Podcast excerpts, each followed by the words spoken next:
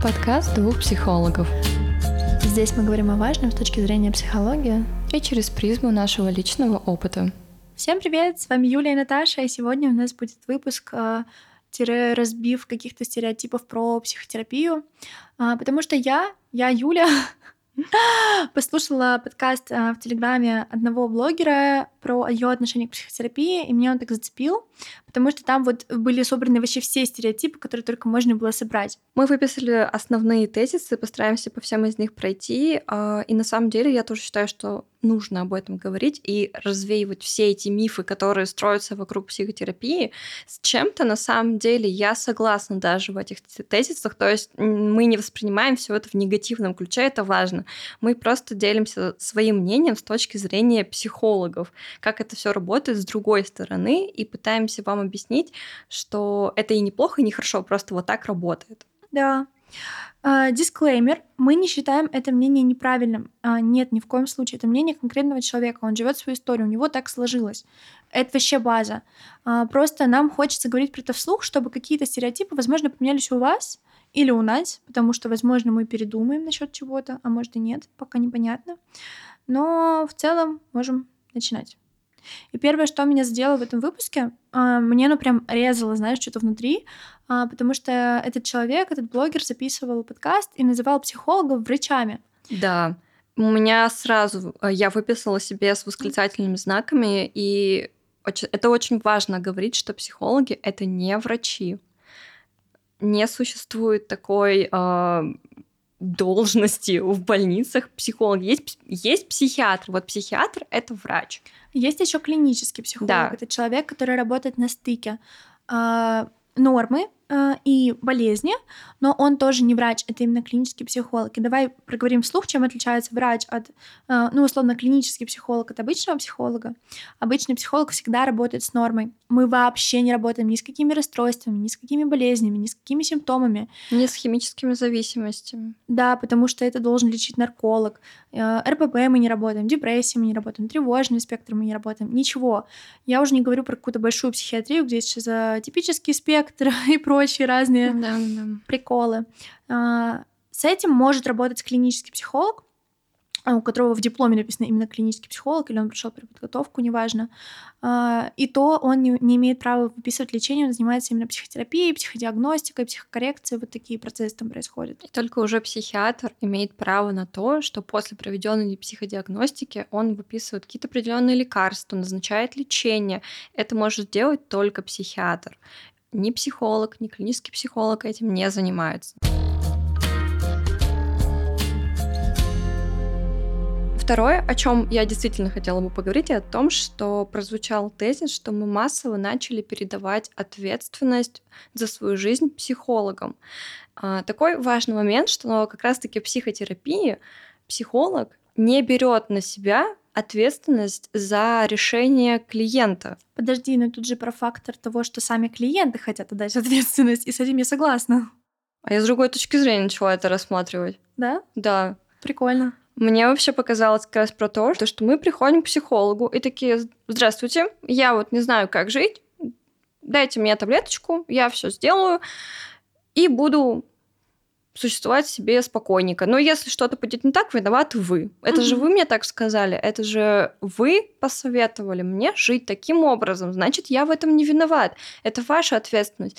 Но здесь важно понять, что в психотерапии как раз-таки все происходит немножечко наоборот. Немножечко. Немножечко наоборот, да, что когда мы в терапии мы как раз-таки учимся брать ответственность за свою жизнь. Психолог так-то не должен давать никаких директивных советов по типу уйди от этого человека, перейди в другой город, э, уходи с работы. Уходи с работы. Никаких директивных э, советов так-то не должно быть вообще. Вот. И как раз Именно поэтому меня сильно зацепило, что это как будто бы рассматривается немножко с другой стороны, что, возможно, сейчас все ищут как раз той волшебной таблеточки, чтобы залечить все свои раны, и чтобы другой человек показал им, как жить. Но на самом-то деле мы живем свою историю, человек живет свою историю, и наши правила не подойдут, к сожалению, другому человеку. Именно поэтому мы не можем даже поделиться им своими какими какими-то ступеньками, шагами.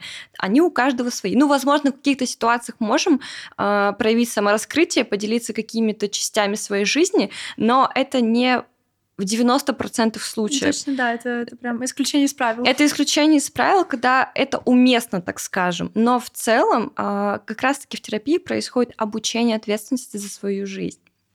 Вообще, мне кажется, что в этом тезисе ну, я его по-другому воспринимаю просто. И так, глобальный такой вопрос, почему мы решили отдать ответственность за свою жизнь психологам, я его рассматриваю в целом, почему люди сейчас идут к психологам. Mm-hmm. А, да, я совершенно с другой стороны начала на, на него смотреть. Я, кстати, этот фактор недавно обсуждала с одним молодым человеком, который меня спрашивает, почему вообще психология сейчас стала популярна. Я подумала, что это связано с послевоенным временем, 90, не в 90-е, ну, в 90-е в том числе, вообще 20, э, вторая половина 20 века, это был период, когда люди собирали себя по кусочкам, закрывали какие-то базовые mm-hmm. потребности, вот эти истории, что все стоят в очереди за колбасой, и дефицит товаров, и люди тогда думали про безопасность, выживаемость, питание, сон и минимальную оплату чего-нибудь, получить просто за что-то деньги. Сейчас мы не живем в дефицитное время, Сейчас у людей есть возможность думать про свое ментальное, про другие потребности. Если брать ту же пирамиду масла, базовые потребности закрыты, сейчас открываются другие потребности. Mm-hmm. В, само, в самоактуализации, в самопознании, в рефлексии. И просто вот, это, вот эта волна сейчас э, похода к психологам связана именно с таким социально-историческим, э, даже, возможно, культурным контекстом. Да, согласна полностью. А, мне почему-то еще начали вспоминаться истории а, с момента зарождения даже психоанализа.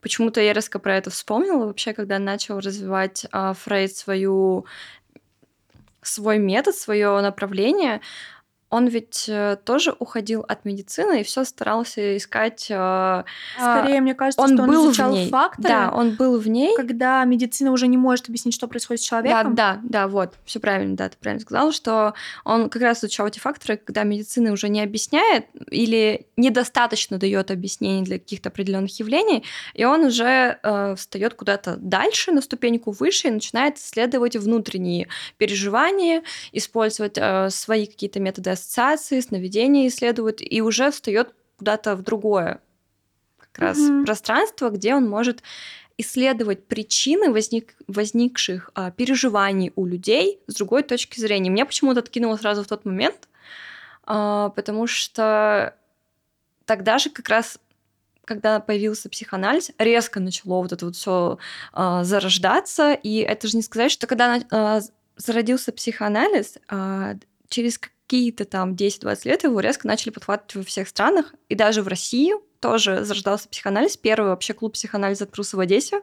Mm-hmm. И в Одессе, да, в Одессе после, я только, точно год не помню, но это был 20 век уже, э, он открылся, да, в Одессе, и, то есть это начало развиваться по всем странам, и это было актуально в то, уже в то время. То есть уже тогда люди посещали психоаналитиков, пытались разобраться, что с ними происходит. Хотя вот тоже связано с дефицитом, вроде как. Я бы. примерно понимаю, почему это происходит. А, когда зародился психоанализ, а, психотерапия, психология не воспринималась как а, прикладная наука, которая решает какие-то проблемы. Угу. Она воспринималась как новое научное направление, которое помогает изучать себя, изучать свои границы, изучать свои потребности.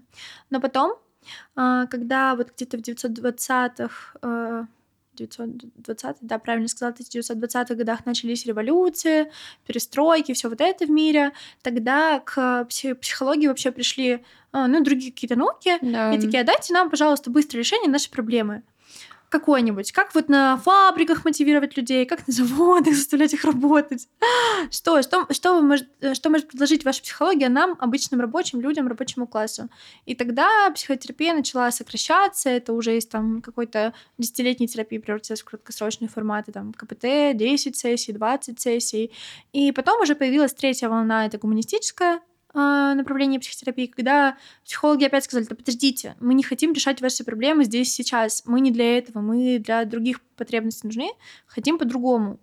Вот я так еще это вижу. Да, кстати, тоже вот интересно, когда происходило сокращение, я еще читала, что в Америке многие э, страховые компании, они включали в свои траты посещение психоаналитиков. Когда они поняли, что это выходит слишком затратно для них, они э, были активно вовлечены в то, чтобы что-то поменять в этой Да. сфере. Да, и как раз, кстати, в тот момент, я опять-таки по датам точно не буду говорить, чтобы не соврать, а, начал, начала развиваться краткосрочная терапия, и я читала о том, что, например, вот те же там десятилетние посещения психоаналитиков сменились на четырехразовые сессии с психологом, Ого. и для того, чтобы, например, человек мог посещать психолога дольше, ну, по объективным причинам, у него были какие-то тяжелые, например, ситуации, расстройства переживания, психологу приходилось подделывать документы, ставить какие-то там с врачом диагнозы, чтобы он мог к ним ходить. Просто Мгм. потому что это стало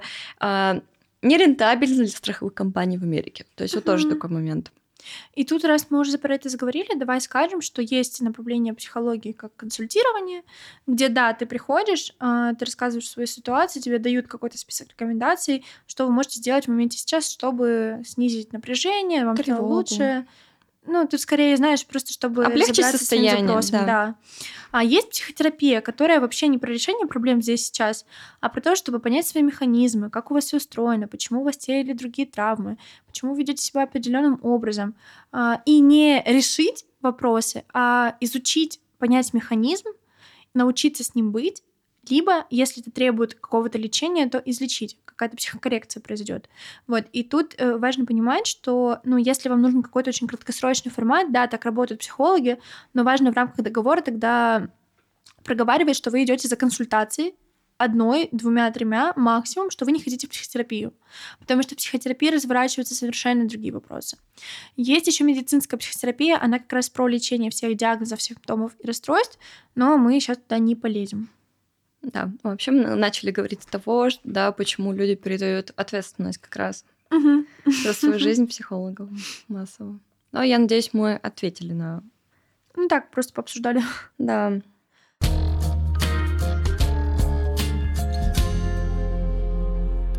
Третий пункт, который обсуждался в подкасте того блогера, а, он звучал примерно так. Почему при расставании мы теперь не бежим к подружкам, обсуждать с звенищем, а, какой у тебя бывший мудак или что-то такое. А, Ну, то есть мы не делимся с подругами какой-то болью, а идем к психологу, ждем конкретно четверга 16.00, где сможем обсудить в рамках психотерапии свои проблемы. А, Я согласна с тем, что есть какой-то фактор социальной изоляции, но мне кажется, что он происходит при неправильном подходе к психотерапии, как к инструменту, который может тебе как-то помогать, и одно другого точно не должно исключать.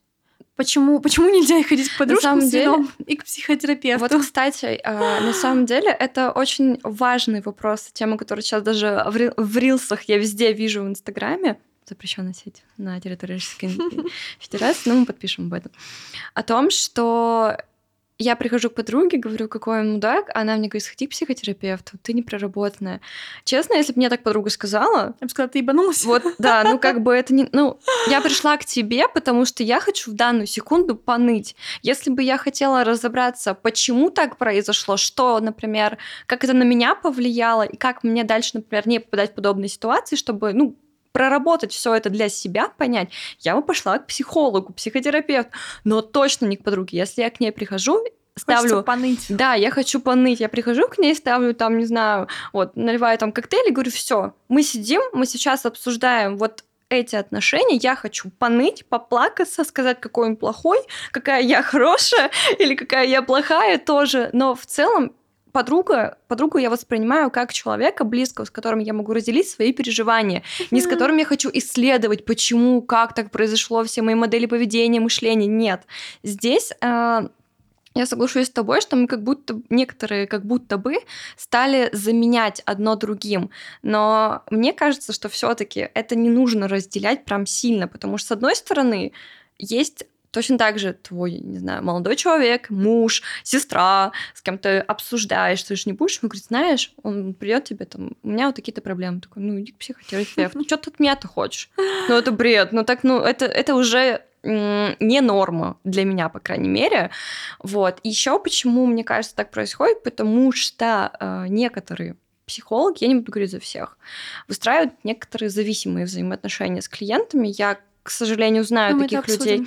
Да, и человек начинает действительно вот ждать там на таймер ставить, ставить себе, так, у меня сегодня в 4 сессии, до 4 я молчу, прихожу туда, все высказываю, и только он мне поможет. Это угу. уже другая история, более про такую созависимость, на самом угу, деле. Да, с психотерапевтом. А, знаешь, мне кажется, что этот феномен происходит еще и потому, что в целом очень сложно дать поддержку человеку, которому больно. И я в роли подруги не всегда могу знать, что мне сейчас сказать своей подруге такого, чтобы ей стало легче. А хочется как-то помочь. Mm-hmm. Ты говоришь, иди к психологу, потому что как будто бы есть и люди того, что там помогут. Вообще не всегда. ну, не надо обольщаться.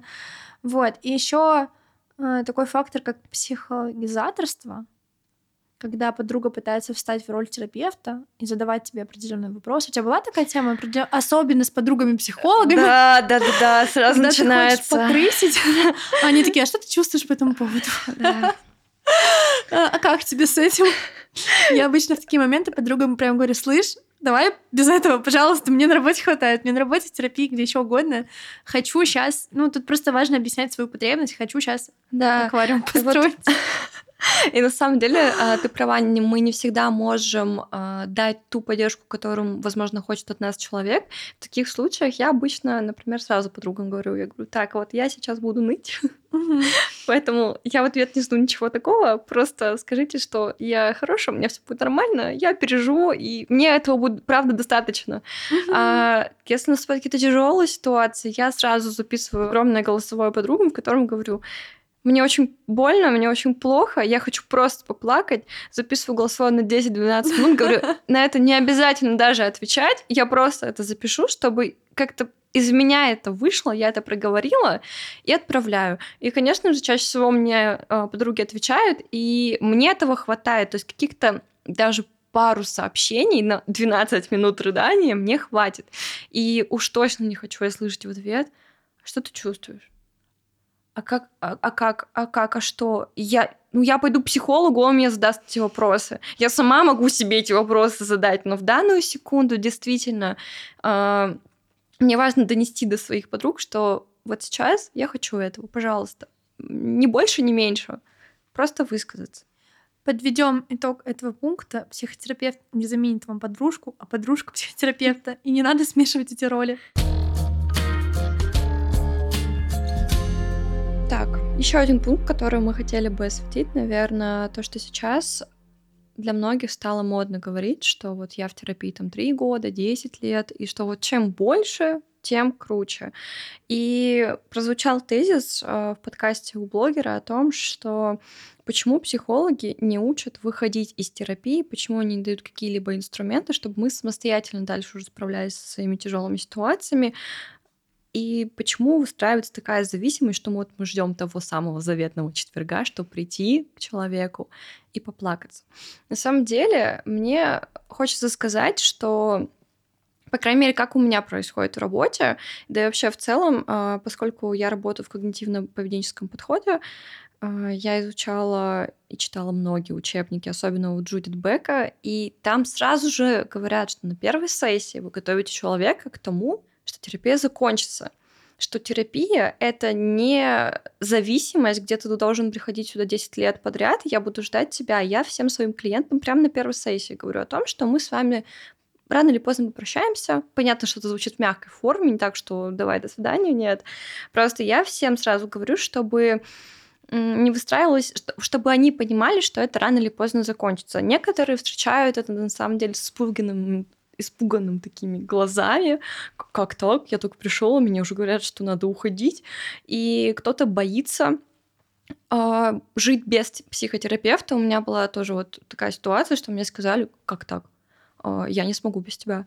Угу. И это было как раз после опыта с отношением с зависимым, с психотерапевтом. Вот. И как раз о чем? Как раз о том, что психотерапия, по крайней мере, вот как я это вижу, работает таким образом, чтобы одной из целей психотерапии, чтобы человек сам стал себе психологом, и в каких-то определенных сложных ситуациях он уже научился э, работать он уже научился с ними справляться с поддержкой психотерапевта, и в дальнейшем он уже знает, как себя вести, он уже умеет справляться, ему уже не нужны вот эти вот, как я всегда называю, костыли, на которых mm-hmm. ты стоишь, ты уже умеешь этим пользоваться. И наша задача не только помочь ему выстроить э, здоровые гармоничные отношения с самим собой, посмотреть, изучить его модели поведения, мышления, но и также научить его самостоятельно справляться с этой целью, э, справляться с какими-то тяжелыми ситуациями. И как раз-таки поэтому для меня этот тезис звучит очень странно о том, чтобы модно ходить к 10 лет к психологу. Ну, честно,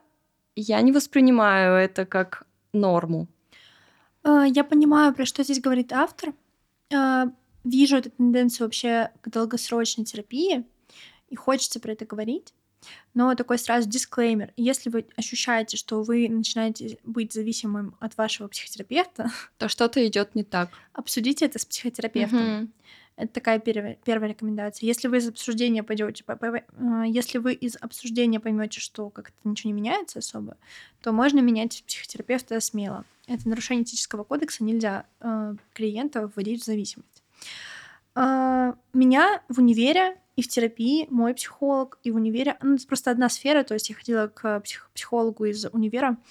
Нас, короче, прям учили, а, что главная задача психотерапевта, психолога, неважно, вообще любой помогающей профессии, это научить клиента жить без тебя. Да, да, согласна. Этим, кстати, психотерапевты похожи на родителей, и задача каждого родителя тоже в целом научить жить без тебя, потому что мы приходим в этот мир одни, уйдем из него одни, ни терапевт, ни мама, ни кто-либо еще не будет с нами всегда. И, ну, как-то вот на эту ценность я очень сильно опираюсь в работе со своими клиентами. Для этого, кстати, есть много штук, которые помогают структурировать работу, например, договор.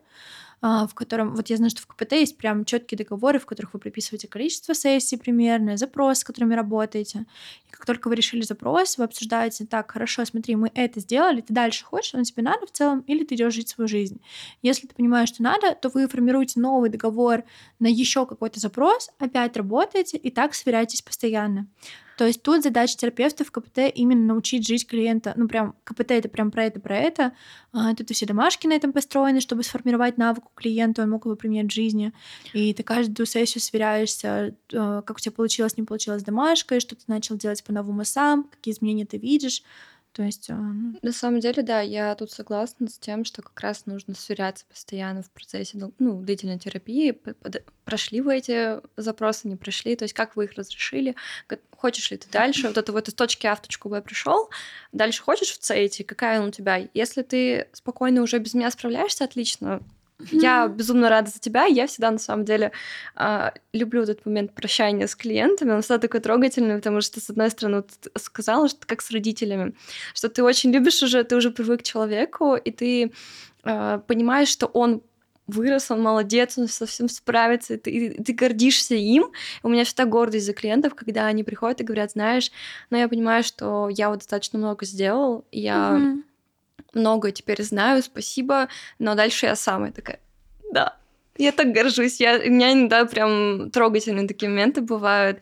И ты действительно права, что здесь, если вы понимаете, и у вас есть какое-то ощущение, что что-то идет не так, что как будто бы запрос не решаются, а сессий становится все больше, то тут важно в первую очередь обсудить со своим психотерапевтом, почему так происходит, потому что любые чувства, которые возникают в ваших отношениях, они должны обсуждаться, угу. чтобы понимать, куда вы вместе идете, ведь это ваш совместный процесс. А, у меня, короче, была клиентка. А, короче, есть определенные типы клиентов с зависимыми чертами, с которыми, правда, очень легко войти в эти созависимые отношения. У меня был такой случай. А, мы работали месяцев восемь, и я понимаю, что меня используют как костыль а это идет с моими ценностями в разрез терапии именно не с профессиональными, а с личными. Ну, в смысле, я не могу работать, брать деньги за работу и не видеть результата. Мне плохо становится. Да, да, да, понимаю. Я такая, блядь, а чем мы занимаемся? Почему я трачу на это свое время? Я не могу, я не готова. Вот, и, в общем, я начала замечать, что она так приходит ко мне, домашки какие-то не выполняются, либо выполняются, но навык не формируется. И я решила с ней обсудить этот момент. Говорю, слушай, я чувствую, что, ну, хорошо бы начать э, увеличивать время между сессиями, чтобы ты так, э, у тебя формировался навык справляться самой, глубокой рефлексии, все такое. А, но там, к сожалению, клиентка очень сильно про это ранилась. Она почувствовала отвержение в этот момент, mm-hmm. что я от нее отказываюсь. Mm-hmm. Мне правда жаль. А, я тогда, ну, как-то помню, что многое писала, мы переписывались, общались про это. У нас не было завершающей сессии, к сожалению. Она просто написала, что слушай, я поняла, что я очень сильно ранюсь о твои слова, что а, кажется, ты меня используешь как костыль. И, в общем, я поняла, что больше не готова тебе доверять, и у нас просто вот после этого диалога распался вообще весь контакт. Я очень удивлена была этой историей. Но есть клиенты, они очень хрупкие, и я тогда по неопытности просто не знала, как с этим быть. Это был первый мой год работы. Сейчас я, конечно, понимаю, как надо было это делать, но такое бывает. И несмотря на это, если я увижу других зависимых от себя клиентов, я буду им про это говорить, просто, возможно, в другой форме. А, да, согласна. Но мне тоже важно, как терапевт, видеть результат работы, куда мы идем.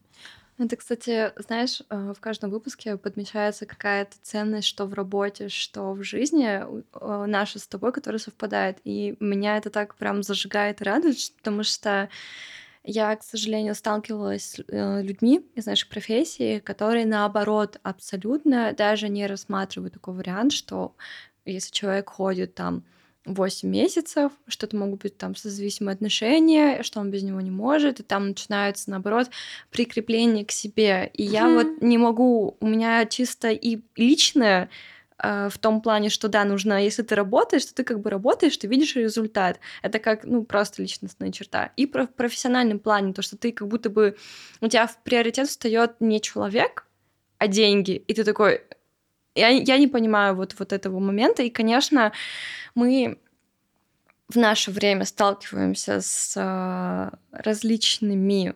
Э, нет.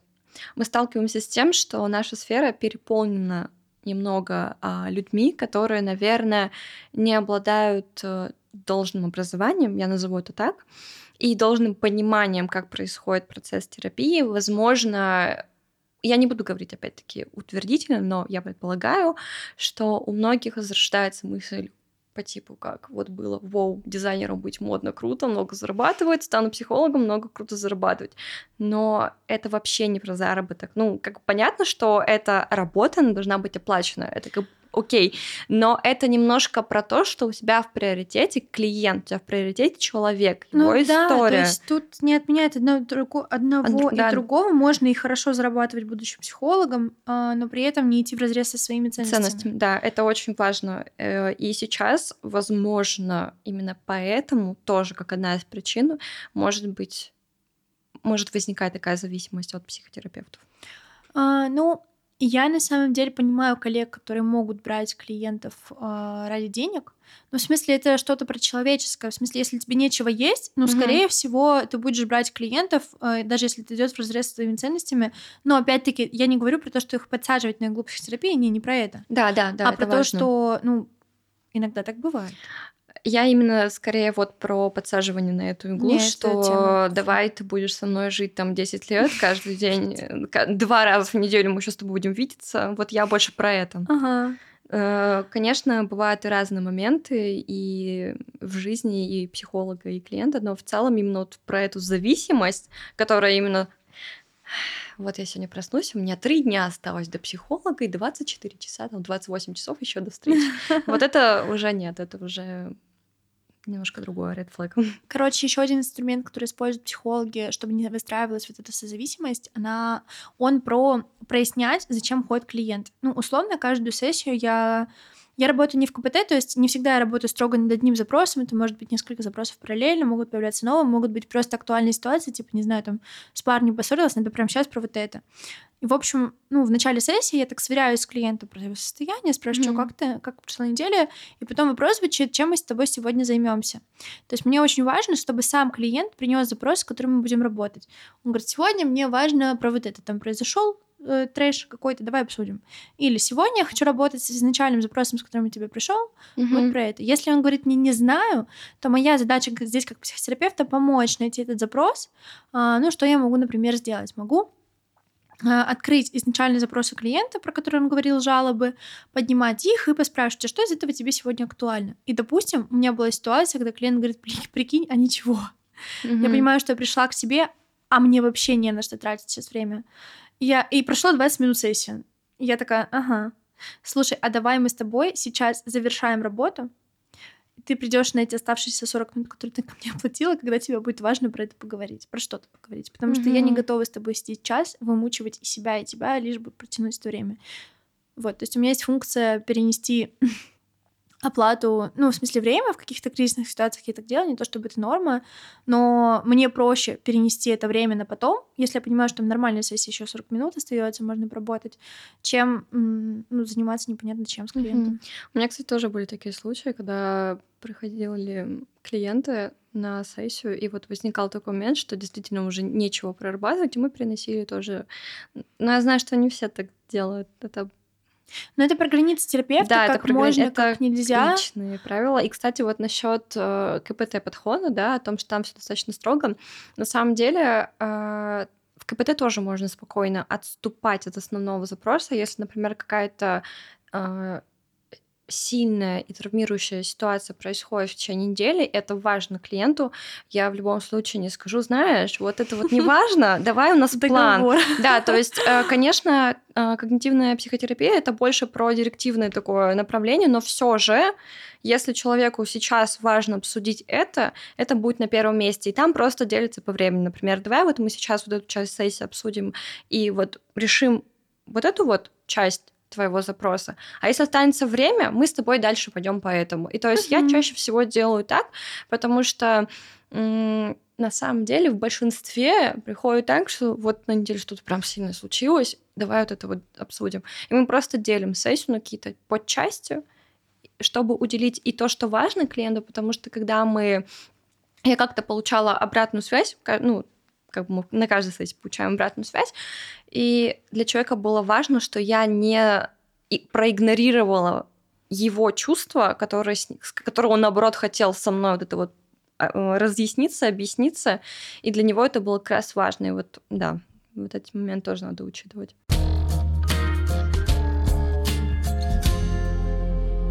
Еще один тезис, который обсуждался в том подкасте, а, был про то, что когда ты приходишь к терапевту, не получается ли так, что ты смотришь теперь на мир косвенно взглядом психолога. А, тоже понимаю, про что речь. Вообще, к сожалению, мы все люди, и ничто не чуждо человеческое. Есть разные психологи, у них есть разные ценности, все работают по-разному. Ну, в смысле, правда может попасться плохой специалист, который будет транслировать вам то, как он видит, как вам нужно жить. Ко мне приходят клиенты, которые говорят, особенно если большая разница в возрасте, в ценностях, а, что, прикинь, я прихожу на терапию, а мне говорят, так ты просто прости человечка. Ты просто прими, прости, все будет хорошо у тебя. Mm-hmm. А там происходил какой-то лютый трэш, там, не знаю, изнасилование, что-нибудь еще вот такое. Прости, отпусти, возведи его в культ. В культ, да. Короче, ну, важно говорить про то, что у психологов есть разные штуки по типу личной терапии, где прорабатываются наши проблемы, по типу супервизии, где прорабатываются проблемы в работе с клиентами. И психолог постоянно повышает квалификацию. Но бывают случаи, когда психологи этого не делают. И, к сожалению, они сворачивают с так называемого истинного профессионального пути в какие-то...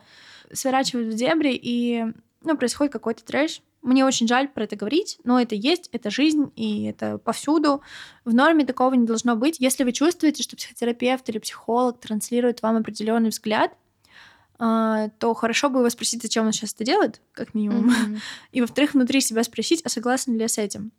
А, тут тоже бывают разные ситуации, потому что, например, если это какое-то кризисное консультирование жертвы насилия, которые говорят тебе сейчас нужно собрать свои вещи и документы и уйти из жертвы, иначе тебя из дома, иначе тебя убьют.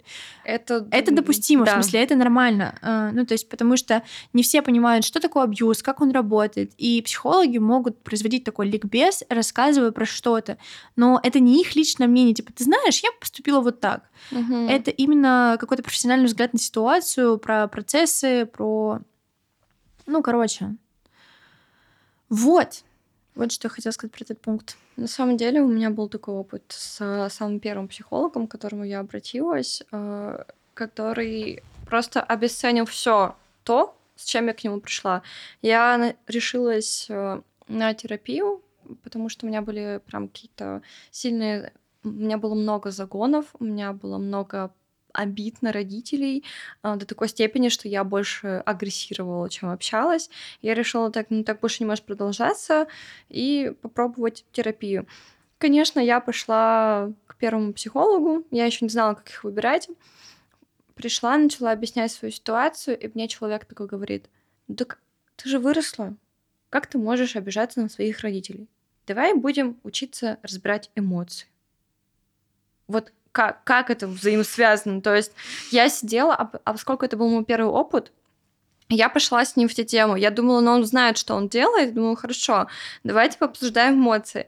Когда он начал мне говорить о том, что я что-то неправильно воспринимаю и чувствую, у меня уже закралась мысль, что так что-то не то происходит. Э, потом я пришла на вторую сессию, у меня было оплачено 4 сессии. Я не знаю, зачем это сделала, но ладно. Э, я пришла на вторую сессию, начала снова с своих запросов объяснять, что вот у меня такая проблема. Я не знаю, как с ней быть, как, что мне сделать, как мне, куда посмотреть, в какую сторону. И мне человек начинает говорить, что ну что ты так зацикливаешься на своем прошлом? После этого я, по-моему, ушла с сессии, она даже, ну, там прошло минут 15, я ушла mm-hmm. и потребовала обратно возд... ну, оплату. Мне вернули только половину. Ну, то есть, например, я там заплатила за две сессии, мне вернули там за одну. Mm-hmm. Я такая, ну, окей, но просто когда я столкнулась с мыслью, ну, с вопросом о том, даже не с вопросом, это было просто как совет, что не зацикливайся на своем прошлом, все фигня, я такая, спасибо, с, с вас пять тысяч.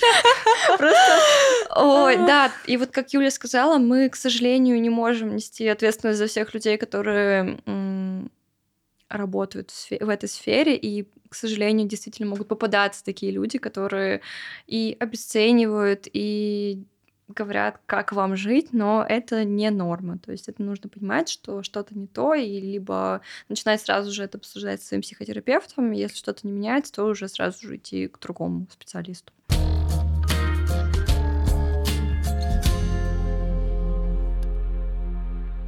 Окей, и последний пункт, который, который мы хотели обсудить с вами, а, который тоже услышали в этом подкасте, он был про то, что сейчас есть некая пандемия депрессия, а, с чем это связано? Что так много заболеваний, расстройств, все больше, больше и больше. И вот кажется, что они на каждом углу. А что тогда делают психологи, психотерапевты, психиатры? Чем Зачем они нужны, если все только ухудшается? Расскажешь про это? Да, у меня на самом деле Смотрите, как, как все получается? Просто почему становится больше диагностированных депрессий, различных тревожных расстройств? Ровно потому, что люди начали обращаться к психиатрам. Люди начали обращаться к психологам, они начали э, искать э, причины своего состояния.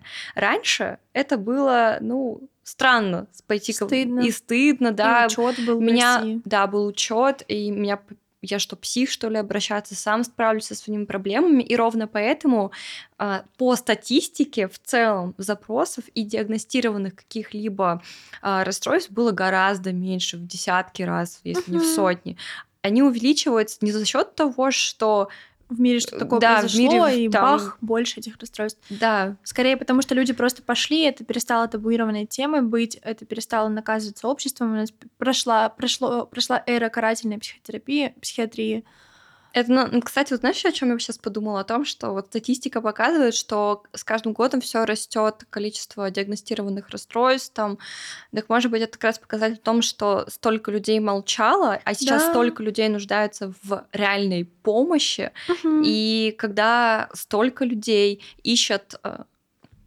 какие-либо способы выйти из этого состояния, а им говорят, ну ты чё, это не болезнь, это все фигня. А, или, например, говорят, э, мы вот раньше сами справлялись.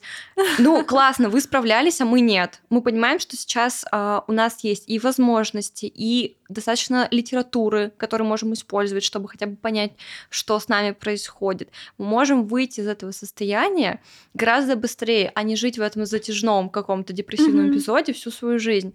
Это наоборот, наверное, ты правильно сказала, говорит о том, что мы сейчас выходим из этой вот табуированной темы и начинаем действительно говорить о том, что с нами на самом деле происходит, и что это не стыдно, это нормально, да, так бывает, и мы можем из этого выходить. Просто нужно найти хороших специалистов. Это знаешь, как говорят родители, ты знаешь, в наше время не было никаких депрессий, а ты знаешь, что твой папа каждые выходные в 5 утра э, в мороз минус 40 ехал на рыбалку и целый день смотрел на просто в одну точку на этот, как он называется, на, на поплывок. На самом... Но депрессии да. ни у кого не было. Вообще ни у кого не было депрессии, и домашнего насилия тоже никогда не было. Да и сейчас тоже его нет. О чем мы уже говорим. То есть, понимаете, пока... Как, вот даже взять пример домашнего насилия, вроде как бы не, не расстройство психическое, да, но тоже статистика начинает расти ровно почему? Потому что начинает фиксироваться. И то даже пока еще у нас нет такого закона даже о домашнем насилии э, над женщинами, именно законодательного. Вот, то есть если мы придем там в полицию, э, напишем заявление, это заявление дадут мужу, и муж нам еще дает. Ну, грубо говоря, да. То есть да. это, к сожалению, так работает. И когда-нибудь и до этого тоже дойдет. А, вот. Да. В общем, в этом подкасте мы постарались разобрать конкретные тезисы э, и вопросы, которые могут возникать у людей, которые далеки от темы психологии, психотерапии. Попытались объяснить, как что устроено изнутри. Э, если у вас остались какие-то стереотипы или взгляды, или вы хотите понять, что и почему происходит, напишите нам в социальной сети. Мы обязательно сделаем второй такой выпуск а, разборов, мифов, вопросов про психотерапию, про то, как это работает. И приходите на психотерапию ко мне, Наташе, к нам можно записываться на консультации по всем этим вопросам. Мы оставим свои социальные сети.